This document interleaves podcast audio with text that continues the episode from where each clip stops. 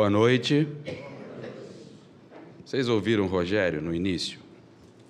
O Rogério falou, alegria, nós estamos na casa da irmã Maria Angélica, estamos estudando o Evangelho do Cristo. Vou repetir, preciso sentar e começar de novo? Acho que não. Boa noite. Alegria, alegria. A doutrina dos Espíritos é uma doutrina de alegria. O Rogério falou com muita propriedade. A gente tem que se lembrar, nós estamos aqui reunidos com o privilégio de dar mais um passozinho em direção aos nossos objetivos maiores, que é alcançar a angelitude. A gente está aqui hoje colocando mais um grãozinho de areia aí nessa ampulheta do tempo, que é a nossa existência. Então, a gente tem que estar muito, muito alegre. A gente tem que estar feliz quando a gente está estudando o Evangelho do Cristo. E hoje, meus queridos, a gente vai estudar o Evangelho segundo o Espiritismo, capítulo 17. Estava passando aqui, mas eu vou repetir o que é. O título do capítulo é Sedes Perfeitos. Muito interessante isso. E aí a gente vai estudar especificamente os itens 1 e 2, que é caracteres da perfeição, e o item 3, que é o homem de bem. Tá? A gente vai falar sobre esses assuntos, que é muito interessante. Antes, eu queria dar uma relembrada, a gente situar um pouquinho, tá? Porque a gente sabe que o Evangelho, principalmente tem gente sempre chegando à casa a primeira vez, tem gente que está tomando contato com a doutrina dos Espíritos agora, então é sempre bom a gente lembrar, o Evangelho segundo o Espiritismo, ele faz parte do Livro dos Espíritos, né?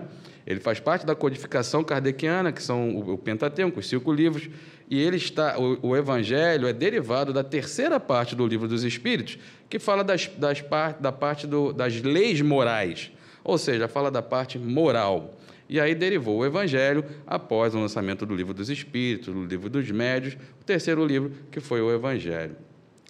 E aí dentro, a gente se aprofunda um pouco mais, os espíritos capitaneados pelo Espírito de Verdade, dirigidos por Jesus, eles aprofundam um pouquinho mais nessa situação da parte moral, que a gente precisa tanto, né? Não por qualquer motivo alheio, e sim pelo motivo muito sensato. Aqui na casa a gente tem os cursos, né? Que a gente faz o curso ao longo do ano, a codificação, alguns outros cursos, curso das obras complementares, esse ano a gente está com Paulo Esteves, alguns outros cursos no site da gente tem todo, que fechou já a inscrição em março. Mas quem está chegando à casa pela primeira vez tem a oportunidade bendita de ingressar no Evangelho segundo o Espiritismo, que ele fica aberto o ano inteiro para que qualquer um que adentre a casa da irmã Maria Angélica possa participar desse estudo sistemático da doutrina dos Espíritos. Então, dito isso, eu queria citar um pouquinho. O capítulo 15, nós vamos falar do 17. Os Espíritos trouxeram para nós a questão da caridade, tanto que o título do capítulo 15 é Fora da Caridade não há salvação. Nesse capítulo, a gente estuda muito a relação salvação-caridade, a gente entende o que é salvação e, principalmente, entende o que é caridade. Então, nesse capítulo 15, Jesus fala aquele exemplo claro do mandamento maior, né? Que ele passa todos aqueles ensinamentos para nós. No capítulo seguinte, que é o 16, ele vem falar para a gente que não pode servir a Deus e a Manon ao mesmo tempo, né? Ele vem falar para a gente muito das questões materiais. Ali nesse capítulo, ali, ele nos evidencia as necessidades que a gente tem de convivência com a questão da matéria. A gente fala ali está aquela passagem do Zaqueu, fala da prova das riquezas e das misérias, enfim, ele vai situando através dos exemplos que ele dava, nas narrativas que ele trazia aos seus discípulos, aos seus apóstolos, e a gente ia entendendo conceitualmente o que era cada uma dessas questões. E aí, na sequência agora, ele já falou sobre caridade, aí ele está falando agora para a gente como a gente se lida com essa questão dos bens, da matéria, ele fala para a gente, ali na prova da miséria, na prova da riqueza, a questão da humildade, do orgulho, ele vai colocando para a gente pontualmente. E agora ele entra e fala assim, sedes perfeitos. Aí eu convido, só para antes da gente começar a falar realmente do primeiro item, nesse capítulo é dividido em quatro itens e a instrução dos Espíritos. Caracteres da perfeição, que a gente vai estudar hoje, o homem de bem, que a gente vai estudar hoje. Aí, na sequência, olha que interessante, os bons espíritas. Nós, os bons espíritas. Sim? Não? Mais ou menos? Somos bons? Mais ou menos espíritas, é isso? A gente vai ver isso um pouco para frente. a parábola do semeador, que todos nós conhecemos, muito estudada. E depois vem a instrução dos espíritos, que fala da virtude, superiores e inferiores, o homem no mundo. Olha como é que está tudo bem relacionadinho, né? Kardec era perfeito, e com as instruções dos espíritos, então, cuidar do corpo e do espírito. Agora a gente vai entrar, propriamente dito, nos itens, tá bom? Mas a gente já conseguiu dar uma conceituada. Eu garanto a vocês que é necessário tudo que a gente aprendeu anteriormente para que a gente aprenda esse capítulo agora. Então, vamos lá. No item 1, começa já com as palavras de Jesus, que está em Mateus, no capítulo 5, versículo 44, 46, 47 e 48. Seguinte, ele diz para nós, amai os vossos inimigos, fazei o bem àqueles que vos odeiam e orai por aqueles que vos perseguem e que vos caluniam. Porque se não amais, senão aquele que vos ama, que recompensa tereis? Os publicanos não o fazem também? E se vós não saudardes, senão os vossos irmãos, que fazei nisso mais que os outros? Os pagãos não o fazem também? Portanto, sede, pois, vós outros perfeitos. Jesus nos convocou a ser perfeito, não parou por aí. Aí ele continua. Vou repetir a frase última. Sedes, pois, vós outros perfeitos, como vosso Pai Celestial é perfeito. Quem é o nosso Pai Celestial? Deus. Então, Jesus está falando para a gente assim, ama os seus inimigos, perdoa tudo e a todos, porque se você fizer isso só com aqueles que estão próximos a ti, são caros ao seu coração, que diferença você tem dos publicanos? Publicanos, só para a gente lembrar, à época eram os cobradores de impostos, né?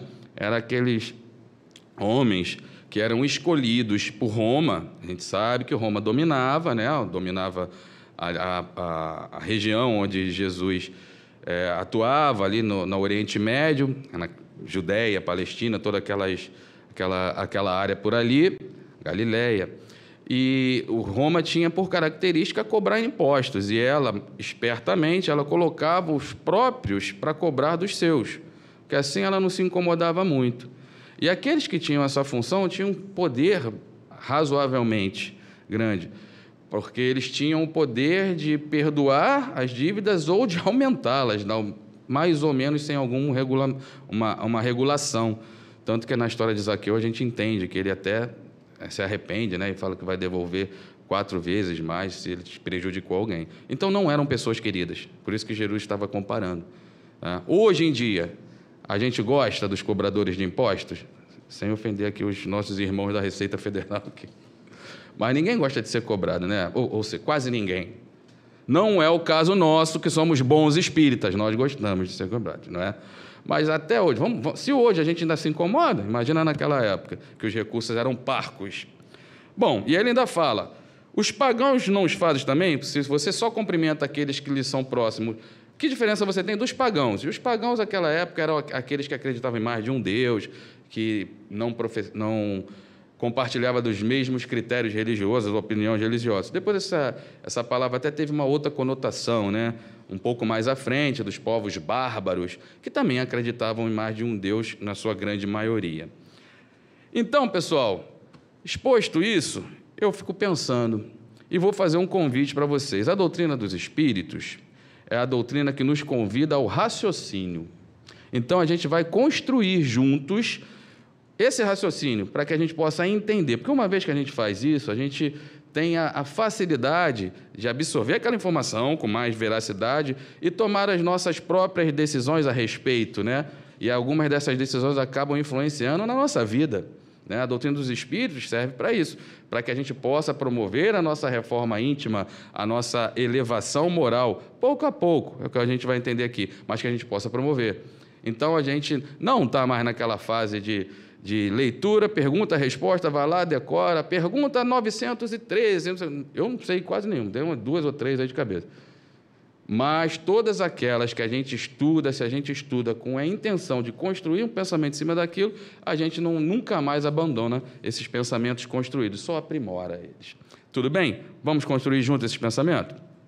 Vamos lá. Eu fiquei pensando o seguinte, Jesus falou, ó, sede perfeito como Deus, o nosso Pai é. Aí eu me lembrei que a gente está num mundo de provas e expiações, não é isso? Quem estuda aqui na casa, quem já está na doutrina, sabe que é um mundo de provas e expiações. Só para a gente lembrar, a classificação dos mundos começa lá, didática, tá, pessoal? Didática, é para que a gente possa ter um entendimento. Por isso que os espíritos colocaram didaticamente, e Kardec, pedagogo da forma como era, colocou lá com perfeição. Mundos primitivos, onde são as primeiras encarnações, mundos de provas e expiações, que eu trouxe a ajuda aqui de uma pessoa ilustre para nos ajudar. O que é esse mundo de provas e expiações? Mundo de regeneração, que é o que a gente está caminhando para aí, né? Vários dos livros, um assunto muito em voga, né? Mundos ditosos, mundos felizes, e os mundos lá perfeitos, que são dos espíritos puros, a morada dos espíritos puros. E aí, vamos nos situar aqui dentro dessa classificação. Eu trouxe uma colocação aqui de Santo Agostinho. Falei que era um personagem ilustre, né? Santo Agostinho, no próprio Evangelho, no capítulo 3, ele diz ele bota os 3 parágrafos extremamente interessantes. Quer ver? Esse capítulo 3 é a várias moradas na casa do meu pai, só para a gente registrar. Nos próprios Evangelhos que a gente está estudando hoje. Santo Agostinho nos diz: o grau de inteligência de uma grande parte dos homens demonstra que o nosso mundo já não é primitivo. Concordo, né? A gente já não está mais no nível intelectual para ser considerados primitivos. E esse, só para lembrando, o livro do Evangelho, se não me falha a memória, acho que é de 1864, se não me falha a memória. Por aí, tá? Se eu não estiver errado. O avanço da ciência, da tecnologia nos dias de hoje atestam bem o poder da inteligência do homem. Então, nós não estamos no mundo primitivo. As qualidades inatas, as aptidões e as habilidades que trazem nós, homens, ao nascer, demonstram que seus habitantes são espíritos que já fizeram uma boa parte da sua caminhada evolutiva, intelectual, certo? Santo Agostinho está falando isso para a gente. Todavia, seus vícios... Estava bom demais, né? Seus vícios... provenientes do pouco desenvolvimento moral, demonstram que não acompanharam o desenvolvimento intelectual, estimula a inteligência a perseverar no egoísmo e no orgulho, procurando obter vantagens, cada um para si ou para seu grupo. Demonstram seus vícios a sua inferioridade espiritual. Para esses espíritos rebeldes à lei do amor, gravem essa frase, lei do amor, espíritos rebeldes à lei do amor, existem os mundos de expiações e provas, como é ainda hoje a Terra. Então, nós estamos no mundo de provas e expiações, que nos parece estar, desde o século passado, em um processo de transição que lhe permitirá transformar-se em um mundo de regeneração para os habitantes que conseguirem adequar-se às leis do bem a tudo e a todos. Nós vamos falar lá no final que leis são essas. Mas vocês perceberam, nós estamos num mundo de provas e expiações. Santo Agostinho falou, aí ele ainda disse para nós assim, ó, me parece que desde o século passado, se foi foi 1800 e pouquinho, se eu errei na data, foi por 1 ou 2 anos.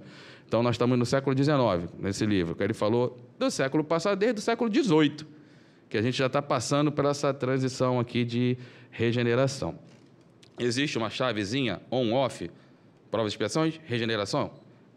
A gente, se não fizer nada, a gente vai? Assim, não, mas a gente é bom espírita, bons espíritas, então a gente vai, é isso? Vamos, esse crachá garante a passagem. Ah, tá. A água fluidificada garante, é isso? O passe. Vamos tentar entender, então, né? O que que garante para nós isso daí. Mas perceberam? Vamos pensar juntos mais uma vez.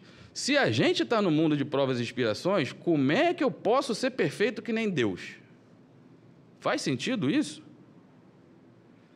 Aí, vamos entender então como é que é essa situação, essa relação nossa com Deus, porque Jesus falou, não falou? Sede perfeito como nosso Pai Celestial o é. Vamos continuar. Eu trouxe mais um texto para que a gente possa nortear essa questão, falando agora, aprofundando mais na questão de Deus, nosso Pai, nosso Criador. Somente a nossa relação com Ele, tá bom? Vamos lá. Na Gênesis, no capítulo 2, nos itens 34 e 35, a gente tem informações muito legais, quer ver? Vou dividir com vocês. Sendo Deus a essência divina por excelência, unicamente os espíritos que atingiram o mais alto grau de desmaterialização o podem perceber.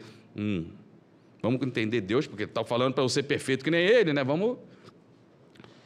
Pelo fato dos espíritos imperfeitos não verem a Deus, não se segue que eles estejam mais distantes de Deus do que os outros. Quem são os espíritos imperfeitos? Mundo de prova e expiação, categoria dos espíritos, espíritos imperfeitos. Todos nós, certo? Alguém aqui discorda? Pessoal, pode, a doutrina dos espíritos é aberta. Podem discordar sem problema nenhum. Se discordarem, não tem problema. Procure a diretoria da casa no final, né, para poder ser avaliado. Vamos. Brincadeiras à parte, queridos. Vamos continuar. Esses espíritos, nós, imperfeitos, como os demais, como todos os seres da natureza, se encontram mergulhados no fluido divino, do mesmo modo que nós estamos na luz. Lindo! Mesmo eu, com todas as minhas imperfeições, estou mergulhado no fluido do meu Pai, do nosso Pai, assim como estamos mergulhados na luz. Lindo, lindo. Então, já estou começando a fazer uma correlação com esse sede perfeito que Jesus quis nos dizer. Vamos continuar. O que há é que as imperfeições daqueles espíritos são vapores que o impedem de vê-lo. Quando o nevoeiro se dissipar, vê-lo-ão resplandecer. Quando o nevoeiro das minhas imperfeições se dissipar, eu vou ver Deus. Que lindo! Que lindo! Vou continuar. Para isso, não lhes é preciso subir nem procurá-lo nas profundezas do infinito. Desimpedida a visão espiritual das bélidas que obscureciam, eles o verão de todo lugar onde se acha, mesmo na terra, porque Deus está em toda parte. Pessoal, podemos sentir Deus. Eu vou falar mais um, porque vai ficar muito fácil da gente fazer essa correlação agora, da gente entender o que Jesus quis dizer, mas de entender por nós mesmos, que essa é a grande missão da gente estar aqui hoje, todos nós. Aqui eu faço abro um parênteses aqui. Eu sei que a gente não deve falar de nós, principalmente quando estamos aqui ao púlpito, mas eu vou pedir permissão ao dirigente da mesa para falar, para contar. Olha, esse estudo mudou a minha relação com Deus. Eu tinha dificuldade, aos companheiros mais próximos a mim, como tem um aqui, o Rubinho, sabe disso que eu já falei. Eu tinha muita dificuldade nessa relação, eu tinha dificuldade ainda de orar diretamente a Deus. Não sei explicar, sentia, mas não tinha dificuldade. Mas eu tenho um padrinho chamado Jesus. Eu ia até ele, falava: Jesus, me ajuda aí, intercede, eu junto ao Pai, porque... Contigo eu sei que eu tenho, que eu consigo. Para você, eu consigo. Ele é palpável para mim. Deus ainda não. Depois desse estudo, depois de ler esse trecho, eu estou pedindo a Jesus. Eu ainda estou usando a minha bengalinha lá de Jesus, mas já estou falando mais com Deus diretamente. E eu acho que esse é o grande objetivo, né, do estudo. A gente está sempre se melhorando. Estou mais próximo ao Pai, depois de estudar o Evangelho segundo o Espiritismo em alguns trechos. E olha, já estudei isso aqui, nem sei dizer quantas vezes. Nasci numa família espírita, fui evangelizado desde garotinho, desde pequeno. Eu sei que não parece, para aqueles que me conhecem mais a fundo, até pelas minhas características morais, mas fui educado na doutrina dos espíritos desde garotinho. Li isso aqui várias vezes. Li agora para fazer esse estudo e mudou meu pensamento. É lindo isso, gente. É isso é a doutrina do Cristo. Continuando aqui. Deixa eu me achar. Tá bom, aqui, ó. 35. Continuando. O espírito só se depura, ainda estamos na Gênesis lá falando sobre Deus, para a gente completar aqui e entender esses seres perfeitos, caracteres da perfeição. O espírito só se depura com o tempo, sendo as diversas encarnações o alambique em cujo fundo deixa de cada vez algumas impurezas. Com o abandonado seu invólucro corpóreo, os espíritos não se despojam instantaneamente das suas imperfeições, razões porque, depois da morte, não veem Deus mais do que o viam quando vivos. Ou seja, não tem aquela situação de que vamos todos nós desencarnar, aí não sei como, sofrer uma metamorfose, criar cabelos lourinhos com cachinhos e tocar harpas em nuvens espetacularmente. Esquece! Não vamos nos livrar das nossas imperfeições quando a gente desencarnar. Mas, à medida que as nossas imperfeições se depuram, tem de Deus uma intuição mais clara. Não veem, mas compreendem no melhor, a luz é menos difusa. Ou seja, qual é o objetivo maior que nós temos? Nos livrar cada vez mais da imperfeição. Então, a gente pode agora concluir o seguinte, que nós temos a necessidade de, passo a passo, angariar valores, virtudes, porque quanto mais virtudes, menos poeiras, menos imperfeições, mais próximo de Deus, mais perfeitos, porque Deus é a perfeição. Então, a gente consegue agora fazer uma analogia, um paralelo de o que Jesus quis nos dizer. Jesus está trazendo para nós a noção do crescimento espiritual, senhores. Ele está trazendo para nós a visão da vida futura, ele está trazendo a perfeição relativa. A perfeição que é possível a gente alcançar. Ele está desmistificando essa distância enorme que tínhamos como Deus. Ele está falando para nós, seja perfeitos como o nosso Pai. Passo a passo, com os valores que vocês já possuem, através da força de vontade e da prática que a gente vai entender aqui, do bem, adquirindo os caracteres dessa perfeição, passo a passo, seremos perfeitos. Pelo menos, cada vez mais perfeito como o nosso Pai é. Agora a gente consegue entender o que é que Jesus quis dizer. Jesus quis nos comparar a Deus, não de uma forma igualitária, digamos assim, mas sim nos comparar na grandeza de Deus, na misericórdia dele que nos permite alcançar essa angelitude como Cristo. O Cristo, co-criador do planeta Terra, o seu planeta Terra tem mais ou menos 4 bilhões e meio de anos, Cristo co-criou a Terra, então ele já era o espírito puro nessa data. Ele ia se confundir com a questão dessa perfeição?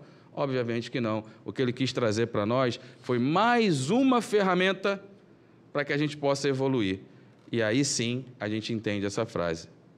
Tudo bem, pessoal? Conseguimos criar esse raciocínio? É óbvio que alguns vão avançar muito mais nesse raciocínio, e esse é o objetivo, outros vão ter as suas próprias opiniões, mas com certeza as opiniões vão estar sempre convergindo para o mesmo resultado, que é, sabe qual?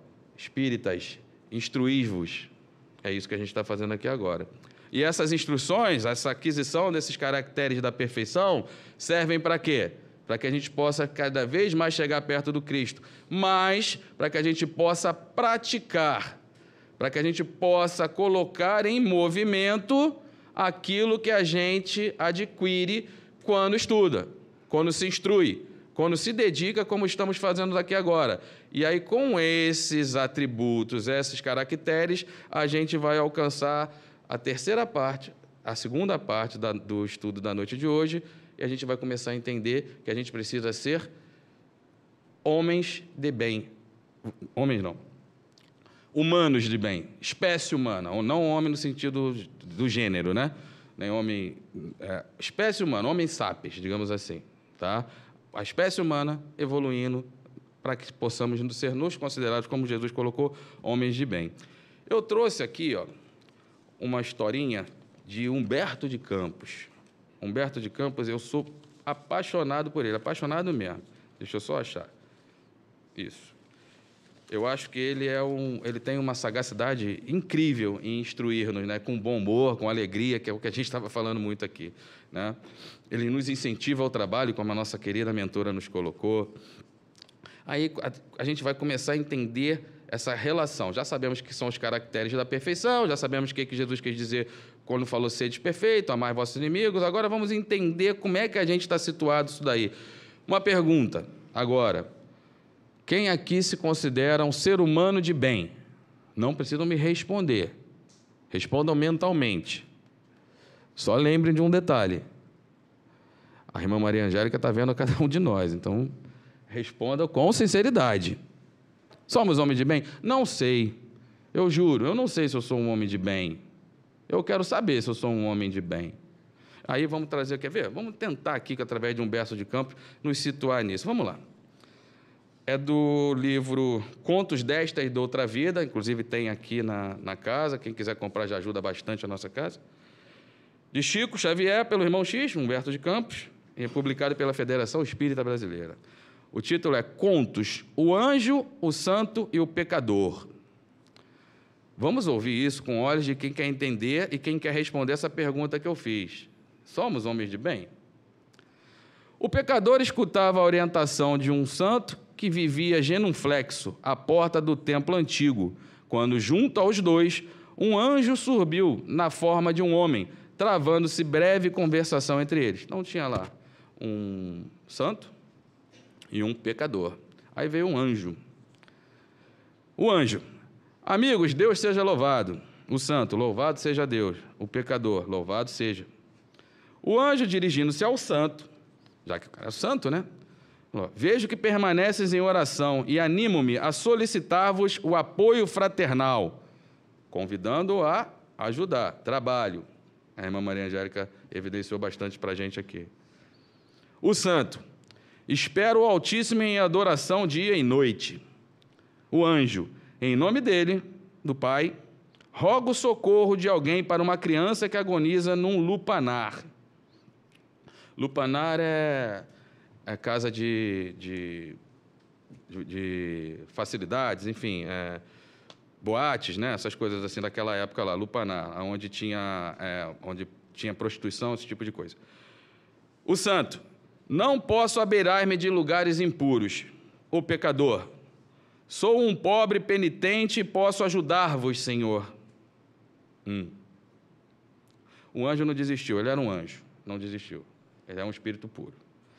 Igualmente, agora desencarnou infortunado homicida entre as paredes do cárcere. Quem me emprestará as mãos amigas para dar-lhe sepulcro? O santo: tenho horror aos criminosos. O pecador: Senhor, eu estou por aqui, disponde de mim.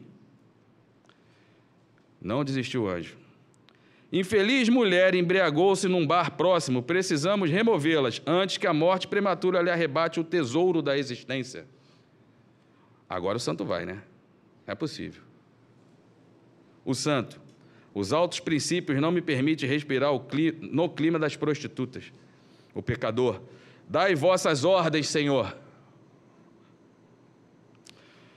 Eu desistiria, mas o anjo não, ele é anjo, né? De novo: não longe daqui, triste menina abandonada pelo companheiro a quem se confiou, pretende afogar-se. É imperioso lhe estenda alguém os braços fortes para que se recupere, salvando-se-lhe também o pequenino em vias de nascer. Ainda estava grávida. Agora o santo vai. Agora vai. Não me compete buscar os delinquentes, senão para corrigi-los. O pecador: determinai, Senhor, como devo fazer. O anjo: um irmão nosso, viciado no furto, planeja assaltar na presente semana o lar de viúva indefesa. Necessitamos do concurso de quem o dissuada de semelhante propósito, aconselhando-o com amor. O santo: como descer ao nível de um ladrão? O pecador: ensinai-me como devo falar com ele. Sem vacilar, o anjo tomou o braço do pecador prestativo e ambos se afastaram, deixando o santo em meditação, chumbado ao solo. Envolveram-se anos e anos na roca do tempo que tudo alterara. O átrio mostrava-se diferente, o santuário perdera o aspecto primitivo e a morte despojara o santo de seu corpo macerado pelo cilício e jejum. Mas o crente imaculado aí se mantinha em espírito, na postura de reverência. Que curioso, né? Em espírito, desencarnou. A gente não leu aqui, ainda há pouco, lá no Evangelho, na Gênesis, que a gente continua igual? Ele continuou lá, ó, genuflexo, lá, na forma como estava. Certo dia, sensibilizando mais intensamente as antenas da prece, ou seja, depois de algum tempo sofrendo, ele despertou para a prece, mas aí de uma forma mais sincera, não só contemplativa, viu que alguém descia da altura a estender-lhe o coração em brando sorriso. O santo reconheceu-o. Era o pecador nimblado de luz. O santo: que fizeste para adquirir tanta glória? Perguntou-lhe o assombrado. O ressurgido, afagando-lhe a cabeça, afirmou simplesmente: caminhei. Caracteres da perfeição, adquirir valores, homens de bem. O que a gente precisa fazer? Caminhar, trabalhar, se colocar em movimento em direção do Cristo. Mais uma vez eu vou repetir a pergunta. Com base nisso, somos homens de bem? Podemos nos considerar homens de bem? Seres humanos, melhor dizendo, perdoe-me. Seres humanos de bem? A irmã Maria Angélica está vendo, mas não respondam agora não. Vamos aprender mais um pouquinho juntos aqui para a gente poder entender. Se eu conseguir me achar, a gente aprende. Aqui. Os espíritos nesses itens nos dizem o seguinte, que o homem de bem é aquele que pratica a lei de justiça, de amor e de caridade, em sua maior pureza. Então, para que a gente possa se considerar homem de bem, é fazer que nem o pecador. E por que Humberto de Campos coloca um pecador como exemplo? Ele não podia colocar um espírita aqui do SEMA como exemplo? Não, ele botou um pecador que é para evidenciar que o nível que a gente se encontra, que é o nível evolutivo da imperfeição. A caminho da perfeição, lógico, estamos aqui, né, buscando isso, mas ainda é um nível de imperfeição, ainda somos pecadores, no sentido de que nós somos crianças espirituais na busca da aquisição de valores, valores que ainda não possuímos, mas que estamos aqui para possuir. São os caracteres da perfeição que a gente precisa adquirir para nos tornar seres humanos de bem. Mas vamos lembrar, porque ele colocou aqui a lei de justiça, amor e caridade, que é, né, o livro do Evangelho segundo o Espiritismo, é o desmembramento dessas leis. Vocês lembram quais são as leis, essa lei de que ele está falando, onde ela está situada? Só para a gente conseguir fazer esse fechamento? Olha só, nesse livro aqui, e na terceira parte do Livro dos Espíritos, Kardec, os Espíritos colocam para Kardec das leis divinas, leis de Deus. E aí ele lá nos orienta, ele fala que existem as leis naturais, né, que são as leis físicas, as leis que regem a matéria, que a gente conhece alguma delas, lei da gravidade, a lei de eletromagnetismo, lei de eletricidade, as leis físicas, da física clássica, da física quântica, das físicas nuclear e assim sucessivamente. E isso em âmbito universal. Essas leis que mantêm todos os orbes, né, em harmonia para que nós, espíritos, possamos habitá-los e assim adquirir nossa evolução. Então, essas leis são as leis físicas. E as outras são as leis morais, que são as leis de Deus. E ele diz para nós que são 10 essas leis morais. Eu tenho certeza que vocês lembram todas elas. Eu não preciso dizer, preciso? Somos bons espíritas. Mas eu sou um cara legal, eu vou dizer quais são elas. Lei de adoração, lembram? Lei de trabalho. Lei... Tem uma lei de adoração? Tem. A gente vai entender por que tem. Tem a lei de reprodução, tem a lei de conservação, lei de destruição, lei de sociedade, lei do progresso, lei de liberdade e a última, lei de justiça, amor e caridade. Ah, então para a gente ser um ser humano de bem, a gente precisa dessa lei. Só que essa lei, ela contém quase todas as outras, de uma forma micro, mas contém. E essas leis, queridos, essas leis Deus não colocou para a gente à toa, como um código, sabe, ilustrativo apenas. Não, ele diz para nós, através dos Espíritos, que o homem só é infeliz quando delas se afasta. Eu não sei qual é o número da pergunta. Como eu falei no início, eu não me preocupo em decorar nenhuma. Me preocupo em estudar, mas não em decorar nenhuma. Mas, por via das dúvidas, leiam todo o Livro dos Espíritos que vocês vão achar lá. Ou venham estudar aqui na casa, melhor ainda, né? Vão estudar. Essas leis, queridos, Jesus trouxe para nós, através dos Espíritos que ajudaram na codificação, sabe para quê? Para que a gente possa ter a forma como a gente se relaciona com Deus, a forma como a gente se relaciona conosco mesmo e a forma como a gente se relaciona com o próximo, até mesmo com a natureza, a lei de destruição, quando a gente enxerga ela de uma forma, uma conotação um pouquinho...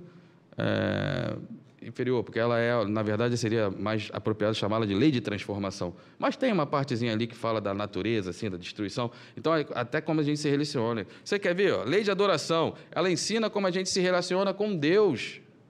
Lei do trabalho, idem. Então, ela regula a nossa relação com Deus. Ela diz para nós assim, ó, se você fizer isso, você vai ser feliz. Por quê? Porque quando dela a gente se afasta, a gente passa a ser infeliz. A lei de reprodução, conservação, destruição, por exemplo, ela nos ensina a nos relacionarmos conosco mesmo. Olha que interessante. Como eu tenho que me comportar comigo mesmo. Aí é onde a gente aprende esses valores, aí é onde a gente aprende que a gente tem um avanço intelectual muito desproporcional ao avanço moral. Santo Agostinho que falou isso para nós, a gente leu até ainda há pouco isso aqui. A lei de sociedade, lei de progresso, lei de liberdade regula a nossa relação com quem? Com o próximo. Eu falei, a lei de destruição regula também a nossa relação com a natureza, com o meio ambiente, com o mundo em que vivemos. E a lei de justiça, amor e caridade, ela regula um pouquinho de cada coisa. Se a gente for pensar em justiça, a gente pode ter essa relação conosco mesmo, porque o senso de justiça é que a gente aprimora dentro de nós, né? Tanto que a gente até tem dificuldade em seguir algumas leis na qual a gente não acredita. A gente tem algumas dificuldades, tá? As leis que a gente realmente... Ih, ganhei o cartão amarelo, falta 5 minutos. É bom que eu tenho mais 17 páginas para ler. Acho que vai dar tempo. Vou tomar um golinho d'água aqui.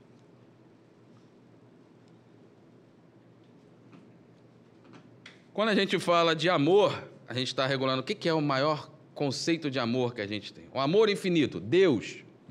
Então, a gente está ali na lei de justiça e caridade se relacionando com Deus. E a lei de caridade, que é o amor em movimento, é quando a gente coloca tudo aquilo que a gente aprende em prática, através do trabalho no bem que a irmã nos convocou, que o Rogério evidenciou. O Rogério, que é nosso gerente de recursos humanos aqui da casa, só angariando trabalhadores para nós. Agora, vamos fazer a pergunta novamente. Podemos nos considerar homens de bem? Desculpem, pessoal, seres humanos de bem? Eu vou responder por mim. Sim. 100%? Ainda não, mas com muita vontade e já consciente. Agora eu falei a palavra mágica.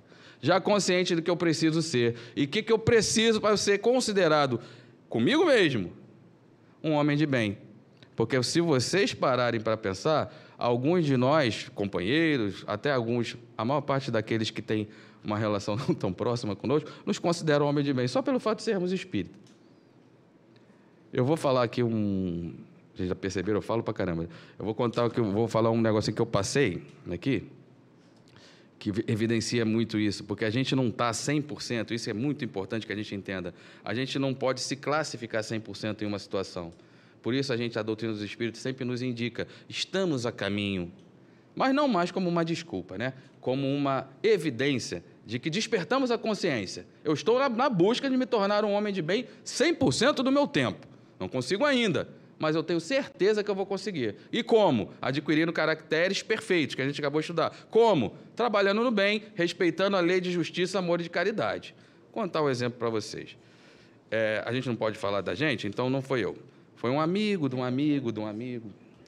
Foi assistir uma palestra, Divaldo, Haroldo? Eu tinha a opção de gente lá conhecida. Acho que é Haroldo também. Divaldo, Haroldo... Rossandro, não sei o quê, há uns 5, 6 anos atrás, esse amigo do amigo. Era o dia inteiro de palestra, começava de manhã até 5 horas da tarde, né? Vamos. Palestra espírita, né? Esse amigo do amigo do amigo era um espírita também. Aí foi lá, chegou lá, vamos entrar correndo para sentar na frente.